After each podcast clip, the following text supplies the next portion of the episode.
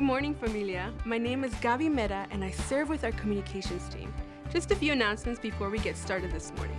If you're new to Wheaton Bible Church, welcome. We would love to connect with you. Feel free to scan the QR code on the seat back in front of you, or fill out the Connect card, which you can drop off at the boxes in the back of the sanctuary or at the welcome desk in the atrium. Advent season is once again here, and we are so excited to celebrate the birth of Christ. This year, we will hold a few services before Christmas Day. On the 23rd, we will have a candlelight service at 6 p.m. in English and a service at 8 p.m. in Spanish. Childcare will not be provided. On the 24th, we will have a contemporary service at 2 and 4 p.m., both of which will have childcare. The 4 p.m. service will also have Shine Special Needs programming. Later that evening, we will have a traditional service at 7 p.m. Finally, on Christmas Day, we will have a bilingual service at 11 a.m. No childcare will be available, but we want to encourage families to worship together. For a detailed look at services and childcare, visit wheatonbible.org slash Christmas. It's not too late to purchase gifts for the Christmas store. This is a great opportunity to be the hands and feet of Jesus. The Christmas store provides an opportunity for vulnerable parents in our community to purchase new gifts for their children at a reduced price. Place your donated gifts unwrapped and with the receipt attached in the boxes in the marked bins around the church. You can also purchase gifts online that will ship directly to our Christmas store. Check out wheatonbible.org slash Christmas store. Finally, we have two exciting events during Advent. The first is Building a Christmas Memory on Saturday, December 10th. You and your kids can come and play group games, hear the story of Christ's birth, and build a gingerbread nativity. Two sessions will be held, and the cost is $25 per family. Second, we are going to hold a Christmas carol sing on Sunday, December 11th at 6 p.m. It'll include a time of caroling led by our choir, orchestra, and handbell choir. This is a great opportunity to invite someone who may not know the true story of Christmas. For more information about both and to register for Building a Christmas Memory, visit wheatonbible.org slash Christmas. That's all I have for today. Have a wonderful Sunday and week ahead. Good morning, Wheaton Bible Church. Welcome to Advent. It's a pleasure to have started our Advent season together this morning. We are preparing to celebrate the birth of Jesus and anticipating his second coming all at the same time. Because Advent is so short and there's so many great Christmas carols to sing, we jump right in today and we sing these songs which are so familiar yet so meaningful as we celebrate and communicate the story of Jesus' arrival. Let's stand and worship the King together. To all.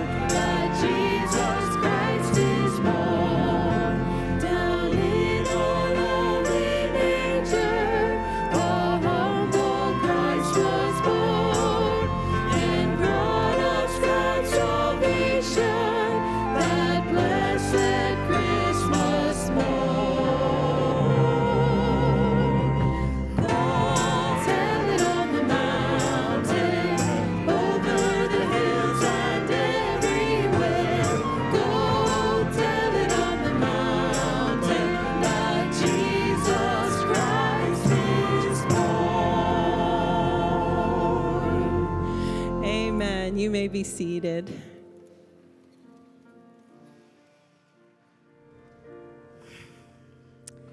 Romans 15, 4, and 9 through 13. Whatever was written in former days was written for our instruction, that through endurance and the encouragement of the scriptures, we might have hope. As it is written, therefore I will praise you among the Gentiles and sing to your name. And again it is said, Rejoice, O Gentiles, with his people. And again, praise the Lord, all you Gentiles, and let all the peoples extol him. And again, Isaiah says, The root of Jesse will come even he who arises to rule the Gentiles. In him will the Gentiles hope. May the God of hope fill you and me with all joy and peace in believing, so that by the power of the Holy Spirit, you and I may abound in hope. This week, as we start our Advent journey together, we want to focus on hope. There is so much sin and evil in this world uncertainty, instability, conflict, trials, and suffering. Life can feel overwhelming and discouraging. Our faith does not deny these experiences. The world is broken, and everything and everyone in it has been affected by the fall. But at the same time, we know through the scriptures that the story is not over yet. It will not be like this forever. So the scriptures call us to hope in God because hope is what helps us get beyond these things and fight discouragement. But what is hope? Hope is faith filled, confident expectation, joyful anticipation that God will do everything He has promised because of what He has already done in Jesus, the hope of the world.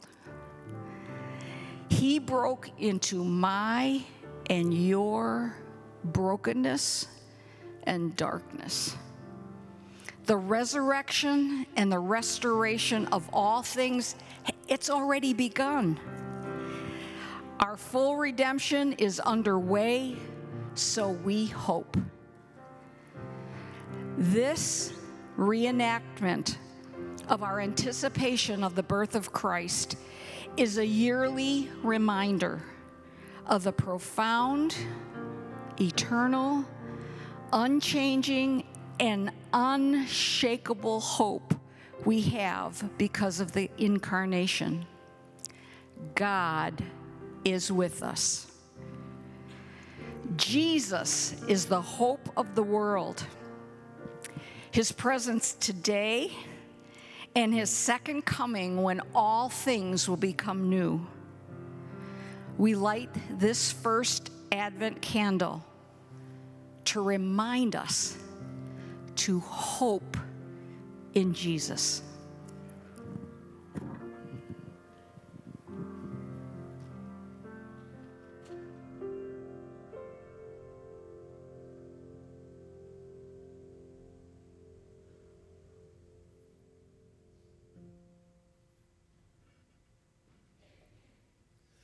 Angels on high sing Gloria, Gloria in excelsis. Spreading the news across the land, Gloria in excelsis. Angels on high sing Gloria, Gloria in excelsis. Spreading the news across the land, Gloria in excelsis. Hear their songs break forth, the valleys and hills and mountains. Hear the music echo, spreading the news to all nations. Angels on high, Angels on high sing Gloria ah, ah, in excelsis, spreading good news across the land. Gloria ah, in excelsis, Gloria, Gloria, Gloria, Gloria, Gloria, Gloria, Gloria, Gloria, Gloria,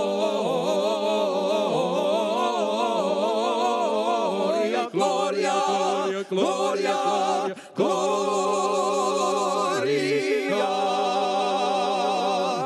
Angels on high sing Gloria, Gloria in excelsis, spreading good news across the land. Gloria in excelsis, Gloria, Gloria, Gloria, Gloria, Gloria,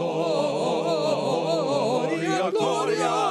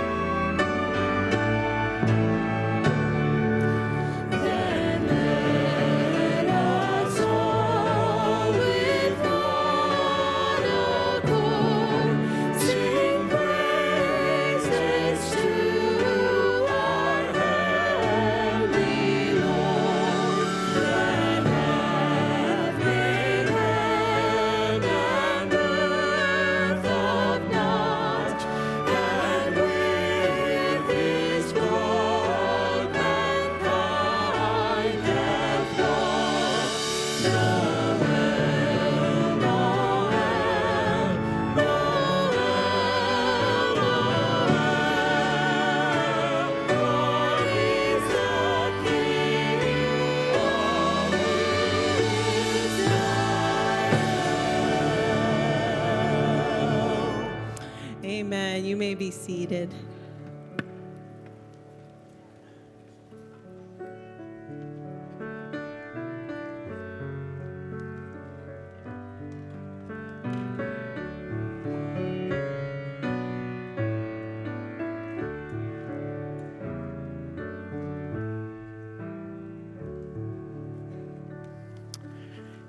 We continue with the spirit of worship and adoration to our Lord, I'm going to call the ushers to come to the front.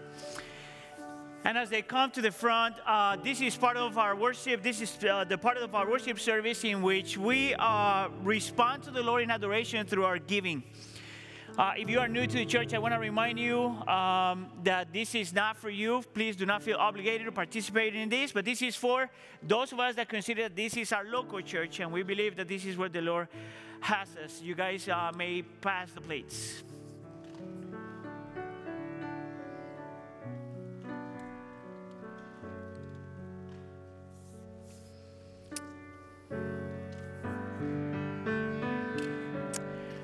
We continue uh, to pass the plates, uh, I want to explain to you, take a few seconds and explain to you why is it that we do the things that we do. And why is it that as a church we consider giving uh, such an important thing. Um, uh, we're going to do a little exercise as a family, but think about a gift uh, that you received that you really enjoy, that you could never forget that gift. Just think there for a second. A gift that you have ever received that you have never forgotten that beautiful and amazing gift you received. Just think, think about it for a second. Got it? Is there anyone here who never got a gift? All right, the reason why I wanted to have, I want you guys to have that the uh, vision in your mind is because what made that, that gift special was not just that you got the gift, but for most of us, what made that gift special is the person who gave us that gift. See, what gives meaning to a gift is not just the gift itself, but who gave it to you, because that person is saying that you are important to him or to her. I want to make the argument that part of the reason why, as a church, we participate in uh, offering and tithing and all these things, in being generous toward the church that the Lord has given us, is because we have gotten the best gift. And the best gift is not just that we got salvation from Jesus Christ, but it was that Jesus Christ, the Son of God, the ultimate gift. See, I believe that part of the reason why we are generous is because we have gotten the best gift that ever existed our Lord and Savior, Jesus Christ. The one that is going to spend eternity with us, the one that never walks away, the one that is always present, the one, the one that is committed to us even when we're not committed to Him. That is the best gift. And that's why He came, and that's why we celebrate Advent, and that's why we give. Amen? For those of you that are new to the church as well, there's three different ways to give. You could always give online by going to wheatonbible.org slash give. You could always give your offering every Sunday when we pass the plate, or you could send your offerings to the offices of the church if you are worshiping with us from home. Let us pray. My beautiful Savior, we give because we have received. We give, Lord, because we have the best gift anybody could ever receive. You. Lord, we are grateful, Lord, that when we were lost, when we were blind, when we were, de- when we were dead in our sins, Lord, you came seeking for us. You humbled yourself, self seeking for us, became a human being, and then went to the cross. I pray, Lord, that during this season of Advent, that image uh, stays in our minds and in our hearts and transform us in such a way, Lord, that we enjoy the season in a proper way.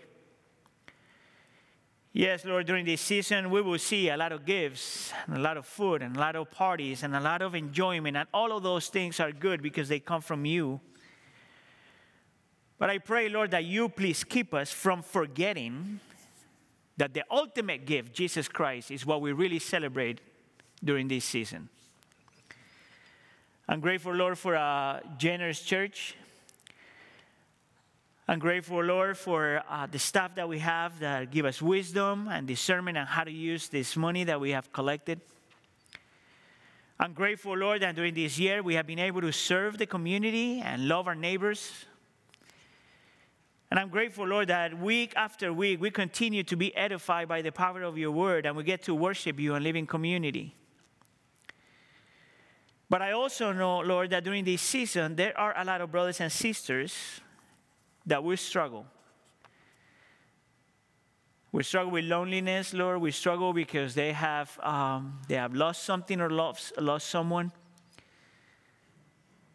And I pray, Lord, in the name of Jesus, that during this season, your presence may be so powerful, so real, Lord, that all your church may feel, not just know, but feel that you are with them. I pray, Lord, that you bless the preaching of your word this morning. I pray for the presence of your spirit. I pray that your spirit may illuminate our minds and affect our affections and influence our will. I pray, Lord, that you help us see the beauty of Advent and the power of what Jesus came to bring. And we pray for all of this in the name of Jesus. And we all say,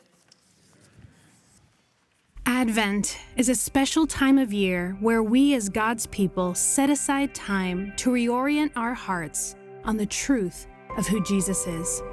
But during times of increasing darkness, how do we again come to Advent, despite the trouble we see and face, to trust and believe in the truth of Jesus' character? It is important to remember that God's people have always faced overwhelming circumstances. The Israelites, the nation miraculously brought about by God who would bring forth the promised Messiah, consistently violated their covenant with God and suffered devastating consequences. Throughout the pages of Scripture, we see so clearly how sin leads people down dark paths. But yet, we also see God sovereignly interrupt the painful circumstances and trials of life in order to bring hope, love, joy, peace. No space is too dark for God's light to shine. Scripture then reminds us who God is, has been, and will always be. In the birth of Jesus Christ, all the stories of God interrupting our world for His plans find their ultimate fulfillment. Amidst the darkness and uncertainty life brings, God seeks to not simply dispel the darkness, but bring the light of His glorious grace. Advent reminds us once again that the birth of Jesus, the Messiah, the light of the world, is the interruption that led to our salvation being secured on the cross. Because of his victory over sin and darkness, we can forever experience the hope, love, joy, and peace God gives us.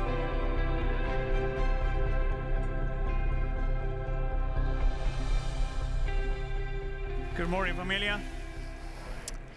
Today we start with our Advent season, and I want to welcome you all again. Those of you that are um, visiting for the first or second time, I just want to let you know that we are so glad that you are here. And those of you that are already part of the church, it's always nice to see you from here. You guys look really good today. Um, as you saw, is the, the story of, of Christianity is a story of redemption and the Lord moving and the Lord doing and the Lord uh, demonstrating how powerful He is. But if there's one thing that we know about the history of Christianity is that it's a story of hope. And that's why today we're going to spend a few minutes talking about this important concept that we call hope. And I want, I want to make the argument, I want to start by making the argument that it is impossible to live without hope. That it's impossible for someone to need certain level of hope in order to survive in the midst of change and chaos and pain and all these things that we go through. There's a historian and a scholar, his name Andrew Delbanco. About 20 years ago, he gave this lecture that he called The Real American Dream, a Meditation and Hope. And he makes the argument that in the history of our nation, we have moved from having hope in God to having hope in our nation to having hope in ourselves. And he says that, that that's because that has been our history, the reason why, as a society in general, we are sad and unhappy and struggle with so many different things. And I want to make the argument that I believe that that is true. And because we have walked away from having hope in God, we also experience uncertainty and fear. I wonder if that's part of the reason why, in the last 20 years, the birth rates have dropped significantly. I actually heard people saying, Why would we have kids today if everything is going south? I wonder if this is part of the reason why anxiety and depression and suicide have drastically increased in the last 20 years, especially among young people. I wonder if this is part of the reason why people are controlled by the fear of death. And it's the driving force behind things we do and the things we don't do. And I wonder if that's part of the reason why we don't know how to handle suffering. See, that's something that you that Christianity provides. Biblically, uh, biblical hope is not just important; it's crucial in order for us to be able to live in this broken world. And that's why, as we start Advent, we want to talk about this topic. And for that, we're going to be looking into a famous passage, I believe, 1 Peter chapter 1, verses 3 to 9. Uh, and I'm going to ask you to please stand for the reading of God's word uh, as a sign of reverence to Him and His word. 1 Peter chapter 1, verses 3 to 9. The word says, praise, uh, praise be to God and Father of our Lord Jesus Christ. In his great mercy, he has given us a new birth into a living hope. Can you say living hope? Through the resurrection of Jesus Christ from the dead. And into an inheritance that can never perish, spoil, or fade. This inheritance is kept in heaven for you who through faith are shielded by God's power until the coming of the salvation that is ready to be revealed in the last time.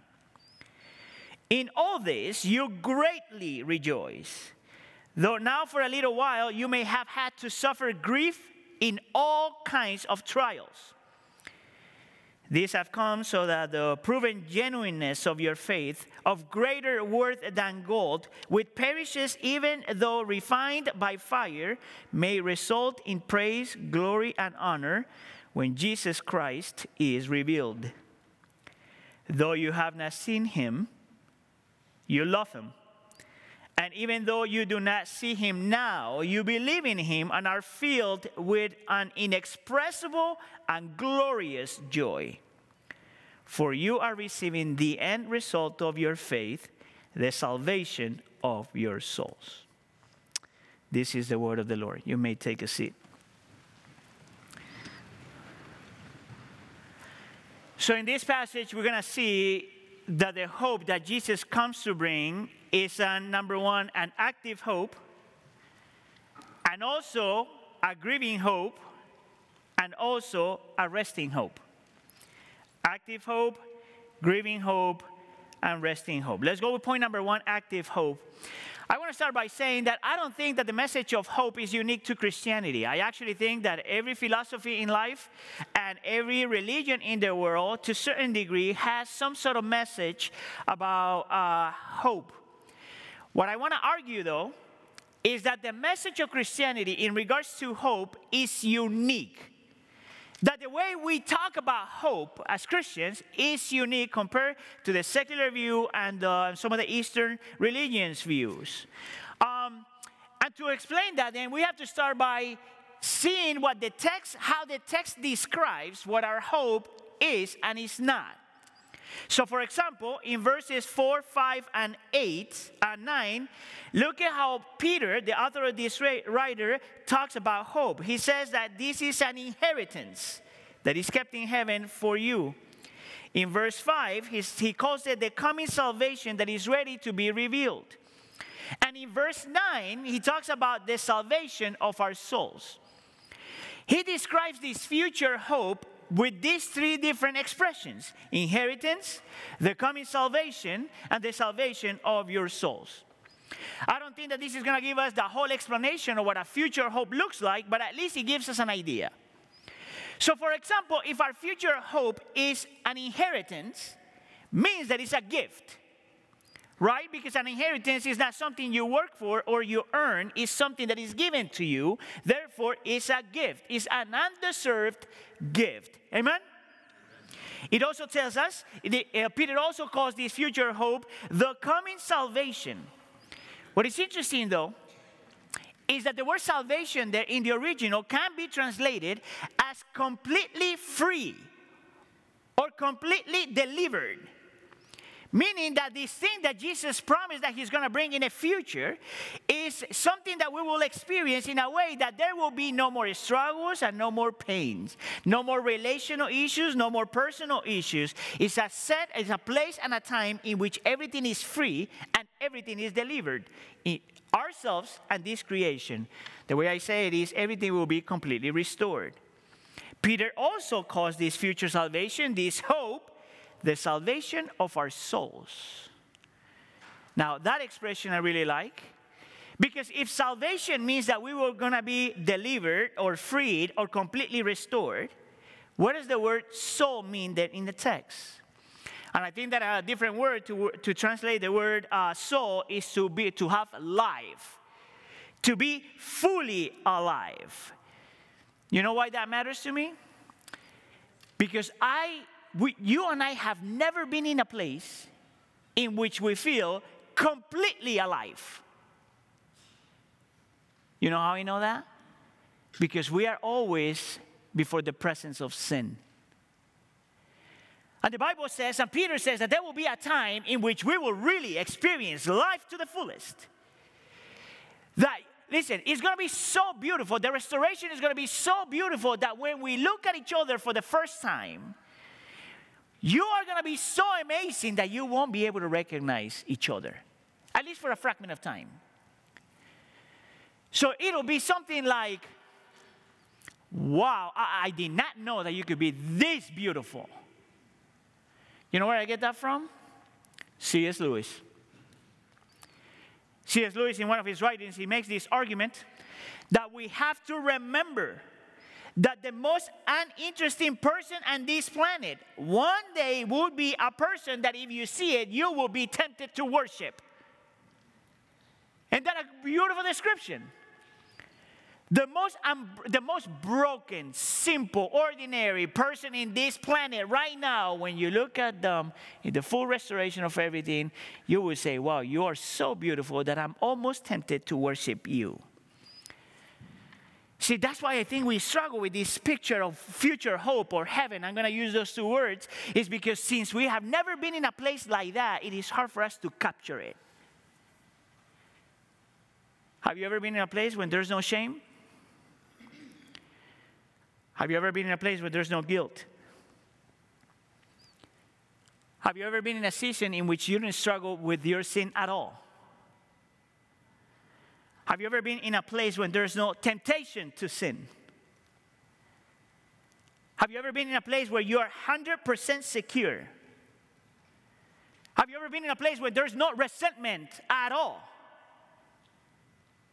Have you ever experienced a time, a really extended time, in which there's no sickness and pain?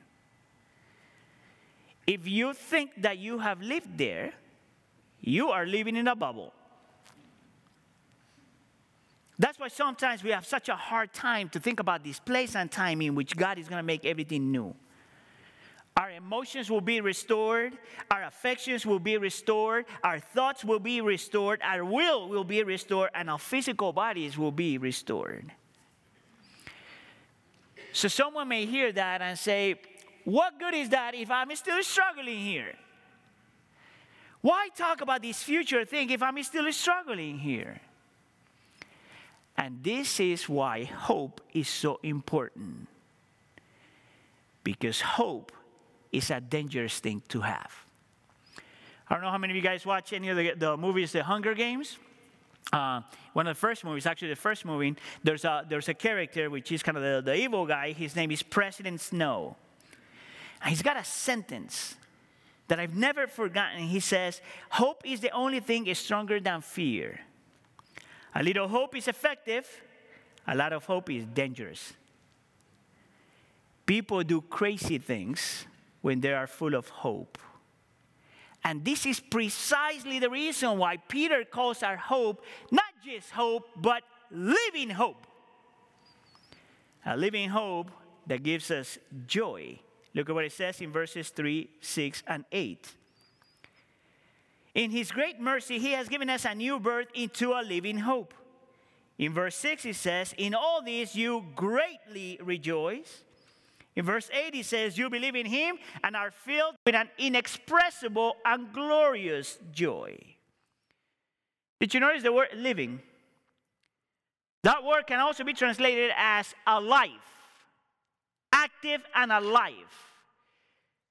That the future hope we have, we have is not just a hope in which we think that one day we're going to be okay, but it's a, it's a picture of the future that really affects your present. That's why Peter uses the phrase, greatly rejoice in the present. He's not just talking about this happy emotional rush. You, when the Bible talks about joy, is this thing that is not bound to circumstances. Joy is not bound to things going well or going bad. Joy is this internal thing that the Lord gives you that regardless of what you're going through, you know that you are okay. In verse 8, in a very poetic way, he describes this as inexpressible joy. Have you guys ever seen a little kid extremely happy that he doesn't or she doesn't find the words to express how happy they are? It's like, that's what he has in mind. And he's glorious. This image of the future is so glorious that it brings glory to our present. Don't ever forget that the word glory in the Bible is always something like weight. It's heavy on you. Let me bring another image of a kid so you can picture this. At least the way I imagine it to be. I use kids because kids are the ones, usually little ones, they really don't care about what people think of them. Later on, they develop that sin. But as little ones, they really don't care about what people think, and they just do. Have you ever seen, there's a ton of videos online on this, but have you ever seen a kid react when he sees his father or his mother coming back from war? So think of a two or three year old kid that has not his, sees his or her parents for about a year or two, have you seen their expression when they come back? Actually, uh, you know, I watched a ton of videos in preparation for this sermon. Every single time, there are no words used. It's just running, hugging, and crying of this inexpressible joy. And Peter says that the image of the future, in a very supernatural way, produces that in our hearts today. That this future restoration, this future fulfillment, this future beauty, this future perfection, when we embrace it with our minds and hearts, affects us in such a way that today we can experience this glorious, inexpressible joy. The question is why? What is it that our future holds that allows us to experience this joy today? Well, this is where verses 4 and 5 are going to help us. By the way, my po- point number one is super long. So the, I'm going to go long. All right? So look at what it says in verse, verse uh, 4. It says that we have this inheritance that can never perish, spoil, or fade and this inheritance is kept in heaven for you. And from that, I'm going to give you three reasons why this future hope affects the way you live today. Number one, it says that our living hope is permanent. That the future hope, that what is coming, is permanent. And we know that it's permanent because of the words that the text uses. He says that the future is indestructible because it never perishes is incorruptible because he never spoils, and is unchangeable because he never fades. It says that Jesus one day is going to come, which, by the way, the word Advent comes the first coming and the second coming. So I could use him in both senses, in both sense. Uh, so, but it says that when Jesus returns, he's going to come to bring something that is indestructible, incorruptible, and unchangeable. That means that you and I, if we have placed our faith in Jesus Christ, one day we're going to be in a place in which beauty never goes away, in which perfection never goes away, in which pleasure never goes away. And then it makes you, it, asks, it makes me ask the question then why is it that I'm so obsessed with my present? If what is coming is something that is indestructible, incorruptible, and unchangeable, why do I care so much about the things that I live here that are destructible, corruptible, unchangeable? You know, the honest truth is that beauty here fades away the perfection here fades away. The health here fades away. That everything that is good fades away. At the end of the day, as long as we are here, everything fades away. You know, uh, if there's a group of people that really struggles with this, are celebrities and athletes. Have you seen how desperate this group of people are to try to hold on to things that eventually will fade away? Listen, there's nothing more sad than to see a person trying to hold on to a beauty that is fading away. My family and I went over the summer, we went to visit some relatives in Colombia. Um, and one thing that I learned as I was there is that Colombia is considered one of the top places, uh, experts in plastic surgery.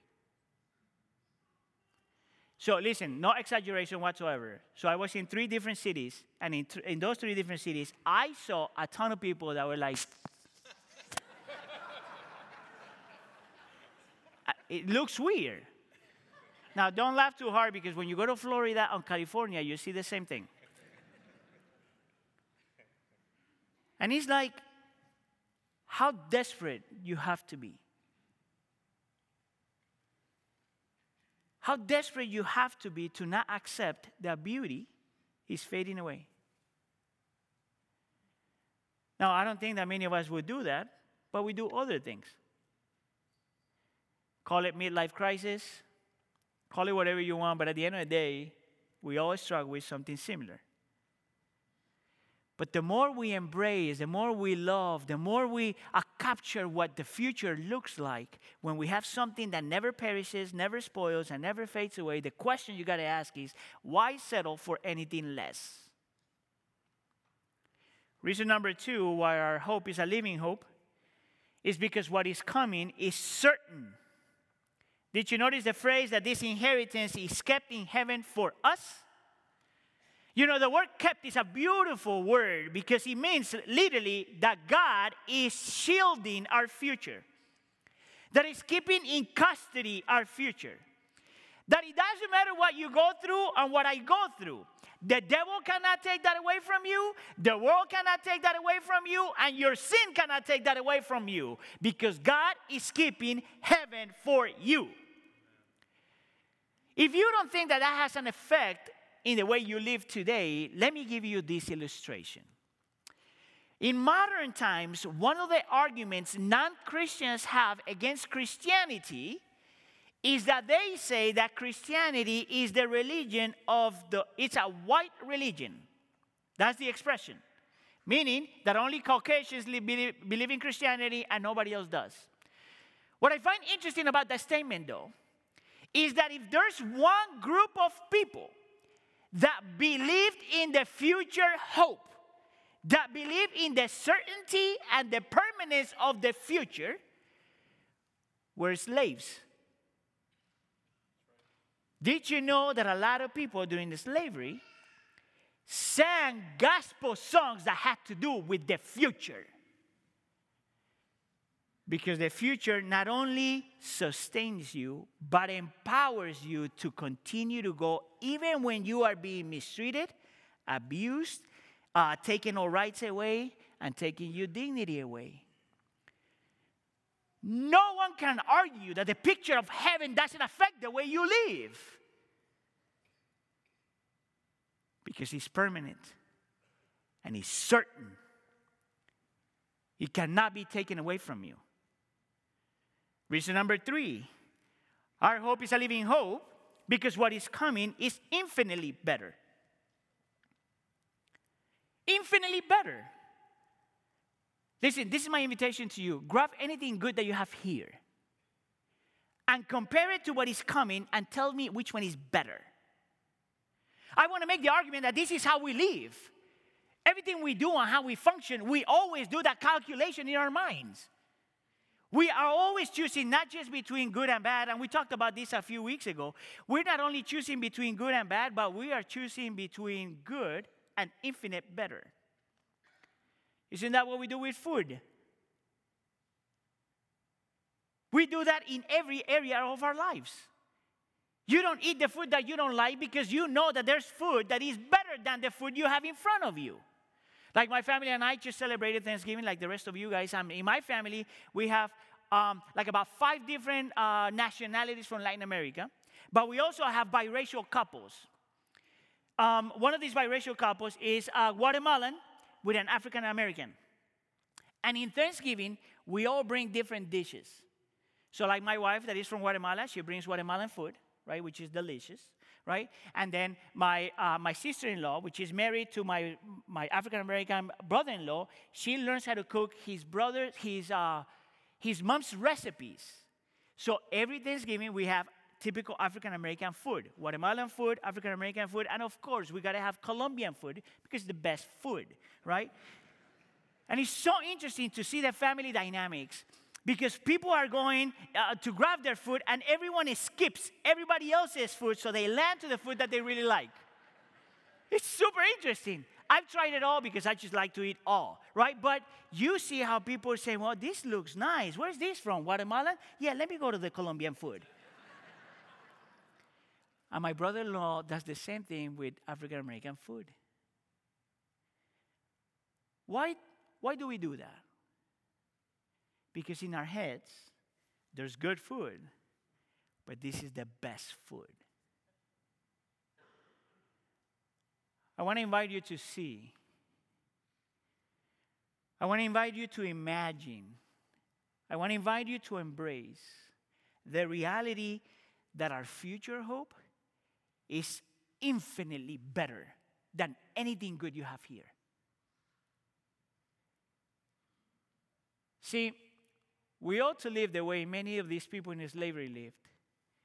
The phrase that he was used is they were too other world oriented. If there's something we can learn from them, is that. What is coming is infinitely better than what we have here. And reason number four, we have a living hope because what is coming is secure. Look what it says in verse 5. It says that those who through faith are shielded by God's power until the coming of salvation that is ready to be revealed in the last time. This, this is one of my favorite verses from this text. Because it says that our future hope is permanent, our future hope is certain, our future hope is infinite better, our future hope, God is keeping that for us but this text tells us that not only He's keeping the future for us, but that He is keeping us for the future. That He's going to stick with you until He takes you home. That He's not just giving you a picture and say, just get there by yourself. But that He's going to hold on to you until, until He takes you home. That He's powerful enough to hold you until He takes you home. See, I would love to have that power.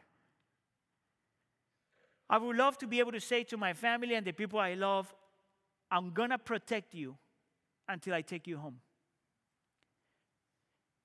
I just can't. Not because I don't want to, but because I can't. I don't have the power or the ability to make that promise and fulfill it because I too get sick, because I too sin, and because I too will die. But my God can make that promise. If he says that he's going to take me home, he will take me home. If he says that he's going to take you home, he will take you home. That's why our future hope is so beautiful and perfect. And that's why it's supposed to uh, create in us this um, glorious joy, inexpressible joy. It is permanent, it's certain, it's infinite better.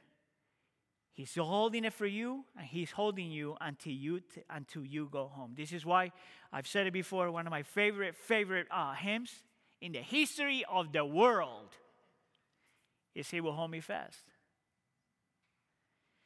When I fear, when I fear my, my faith will fail, Christ will hold me fast. When the tempter would prevail, he will hold me fast. I could never keep my hold through life's fearful path, for my love is often cold. He must hold me fast. That's why we celebrate Advent, because that's our hope. Our hope is a living, active hope. And also, our hope is a grieving hope. Point number two. Don't worry, this will go fast.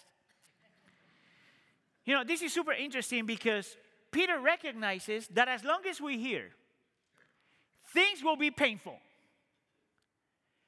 Peter says that as long as we continue here, between the first coming of Jesus and the second coming of Jesus, we are going to struggle.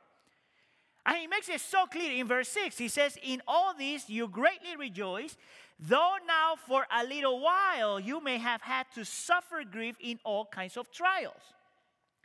Notice that he says that our suffering from a divine perspective is from a little while, is for a little while. So compared to eternity, compared to what is yet to come, our suffering here is for a little while. But then he recognizes that that is going to be complicated and that we have permission to grieve. See, interesting that the word trials there can be translated in three different ways, and, and the three ways apply to the text. So trials could be translated as us suffering because of something outside of us. Or we suffer because of something inside of us. Or we suffer because God allows it to shape us into the people that He wants us to be.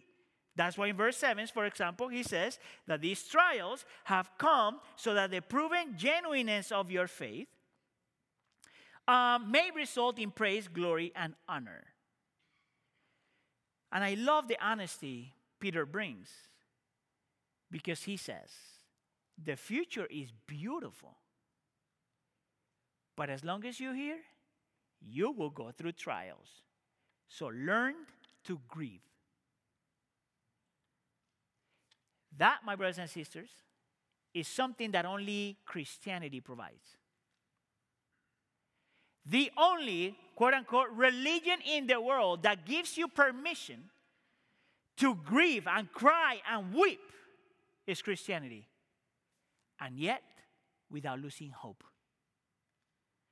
See, Peter is not calling us to have this survival's mentality. You know, just endure it.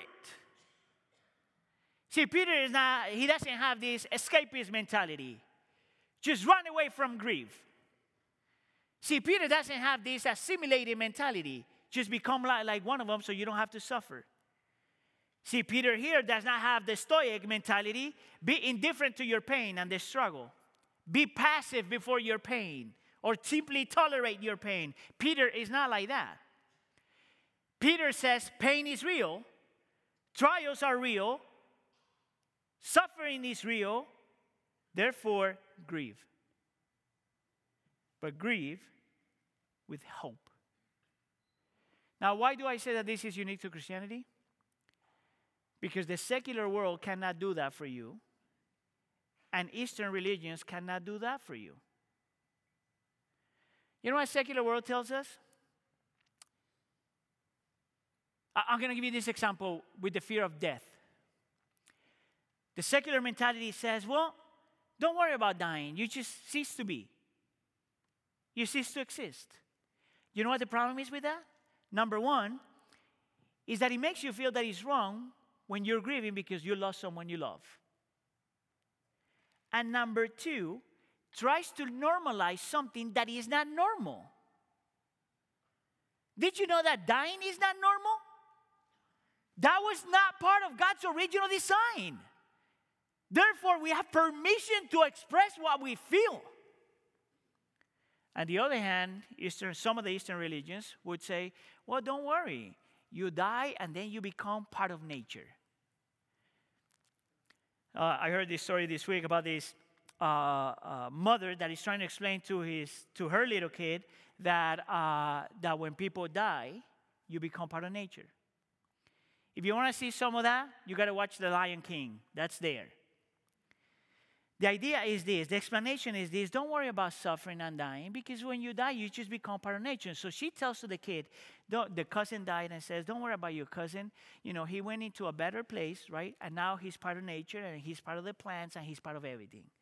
And the little kid starts crying and he says, I don't want my cousin to be a fertilizer. See, the only philosophy, if you will, the only religion that allows you to grieve before pain, struggle, and death is Christianity. But he invites you to do that, but uh, while at the same time looking what is yet to come. That's why I call it grieving hope. Question How do we know that that is true? How do we know that the Lord is going to take us home? How do we know that He's going to take home for us? He's going to keep home for us? How do we know that when we get there, how do we know that He's going to take us home? Point number three resting hope. Look at what it says in verse 3.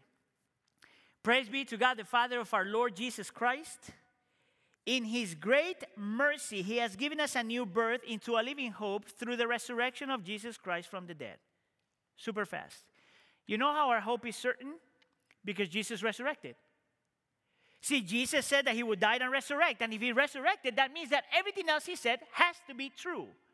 And if Jesus says that there's a better future because he resurrected, that's the ultimate evidence that that is going to happen. How do we know that our future is permanent? How do we know that the Lord is going to take us to heaven and he's keeping heaven for us? Because he's a God of great mercy. The word mercy in the text is covenant language. You know what that means? That God makes a commitment, and because He's powerful and He does not change and He does not lie, if He says that He's gonna keep heaven for you and He's gonna take you to heaven, He will take you to heaven. How do we know that what is coming is infinite better? Because it's a gift from God. And all the gifts that God gives are always good gifts. How do we know that we're going to get that inheritance. See, in order for you to get an inheritance, someone has to die. And for us as Christians, our Lord and Savior died first. Our inheritance is guaranteed because we're going to get what He deserved. Because He got what we deserve. Amen?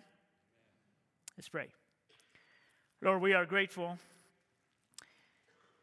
that we get to recognize that while we live in this world the way it is, we will experience trials of different kinds.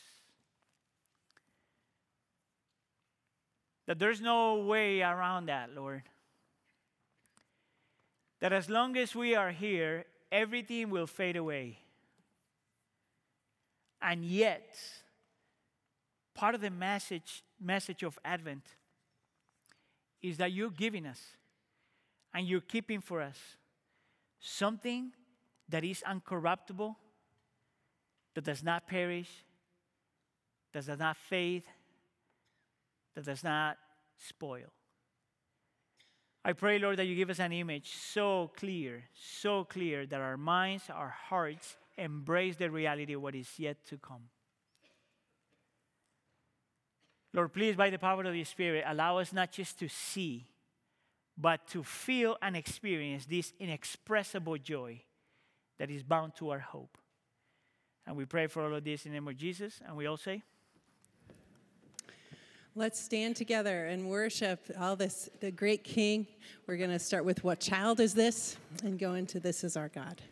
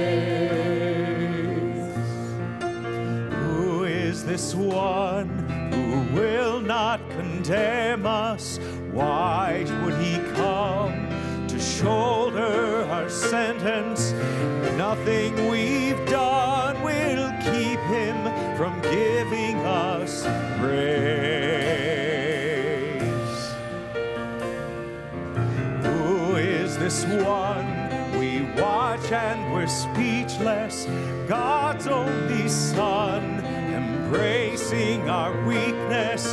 He overcomes all death and He frees us to live. And we sing,